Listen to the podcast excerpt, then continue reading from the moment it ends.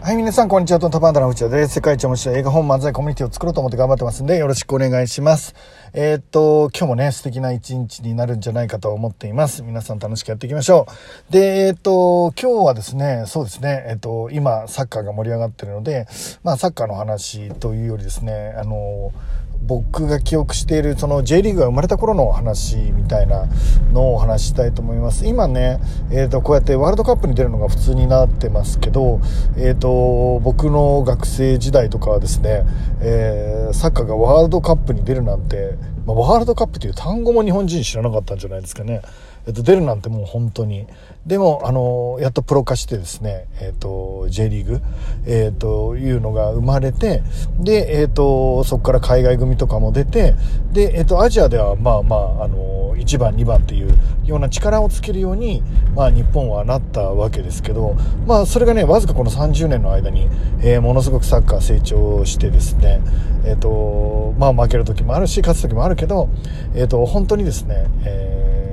なんとなく平均で言うと、ま、ワールドカップに出れるぐらいの、えーと、力になってきたのかなっていうのを見てみました。で、サッカーのことはね、まあ僕も専門じゃないので、あのー、専門の方がね、今はもういろんな意見を言われてると思いますんで、えっ、と、それは置いといてですね、えっ、と、僕は、あの、経営者なので、えっ、と、川淵さんっていう方が、本当にすごいなと思ってるのね。でサッカーのですね、まあ、教区会の、まあ、理事長になってその後 J リーグのチェアマンっていうものになってくるんですけど、まあ、チェアマンって何だって当時ツッコミどころ満載でみんな笑ってたんですけどなんだよチェアマンって。なんだろうな。イメージとしてはあの新庄がビッグボスって呼んでるみたいな感じ？だった記憶があるな。え何なんだそれみたいな感じだったんですけどまああの理事長とかね会長とか、まあ、そういうのじゃダサいからっていうのでチェアマンって言ってね、えーと、ずっとプロ野球しかねプロはあんまり僕ら知らなかったので、えーと、チーム名にねあの企業名をつけない。でそれでスポンサーがつくのかなとか、えーと、ファンのことをサポーターって呼んだりとか、えー、となんか12人目のん背番号12だみたいな、なんかあったのあったらそういうの、そういうのありましたよね。なんかそういう、まあ、改革を推し進めた人なんだけど当時だからもう一番人気の試合だって観客なんか100人いるかいないかみたいなそんな感じだったと思いますよサッカーって。めちゃめちゃ人気なくて。でえっ、ー、とそんな中であのそれをプロにしようなんて、まあ、あの打倒韓国なんつってね。えーと、それもう韓国がプロを作ってみたいな感じの中で、え、日本も負けられないからプロ作ってっていう感じで川淵さんがあのプロを作ったんだだだよね。まあ、だから、えっと、いろんな意見ね、川淵さんに対しては、いろんな意見持たれてる方いると思うんですけど、僕はまあ、あの、すごいなと思っていて、えっと、その時だって、もうだって100人しかいないのに、プロになんかしてもしょうがないだろうって、みんなに言われてたと思うんですよね。で、えっと、川淵さん曰く、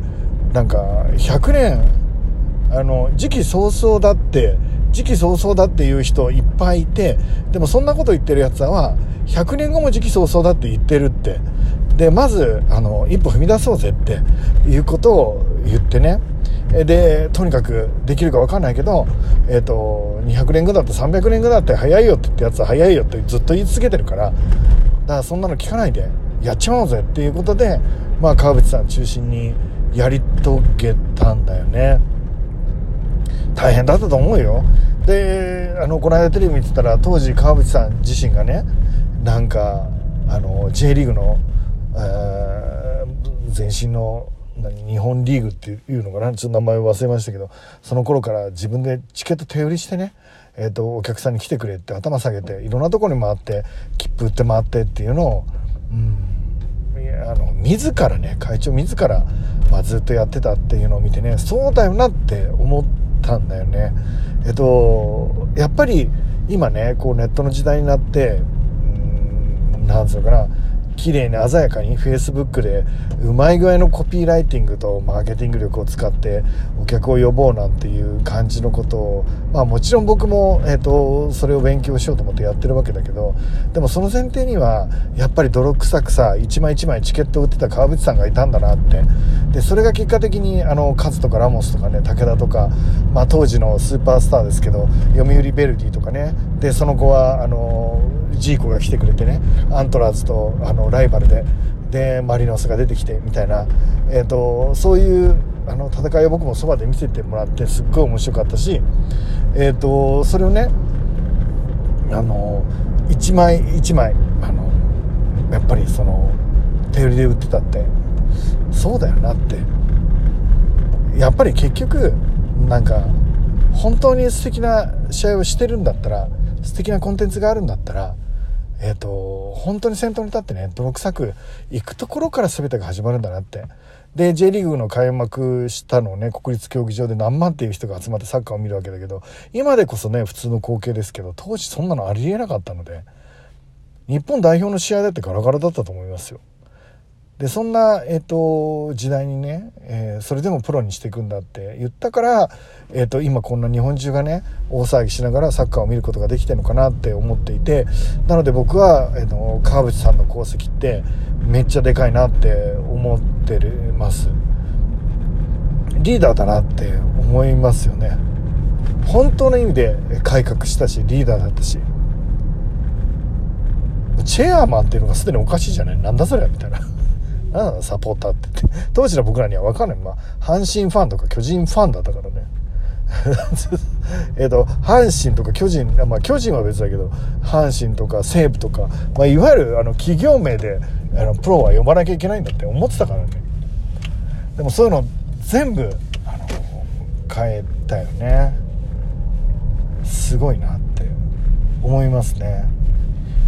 野球とサッカーと比べてっていうわけじゃないけど、うん、なんかすごいことをされた人だなって。で結果的にねまあワールドカップに、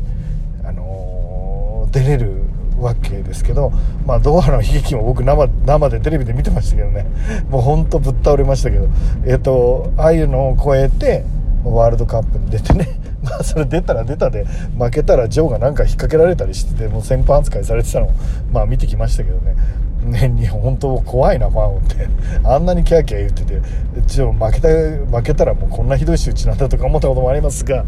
まあありますがね。まあでもあのそういうことを超えながらえー、と今ね海外でたくさん戦ってそういう人なんてまあいなかったからね。まあ、数がちょろっといってちょろっとやってて、まあ、本格的に海外組になったのは中田からじゃないですかね。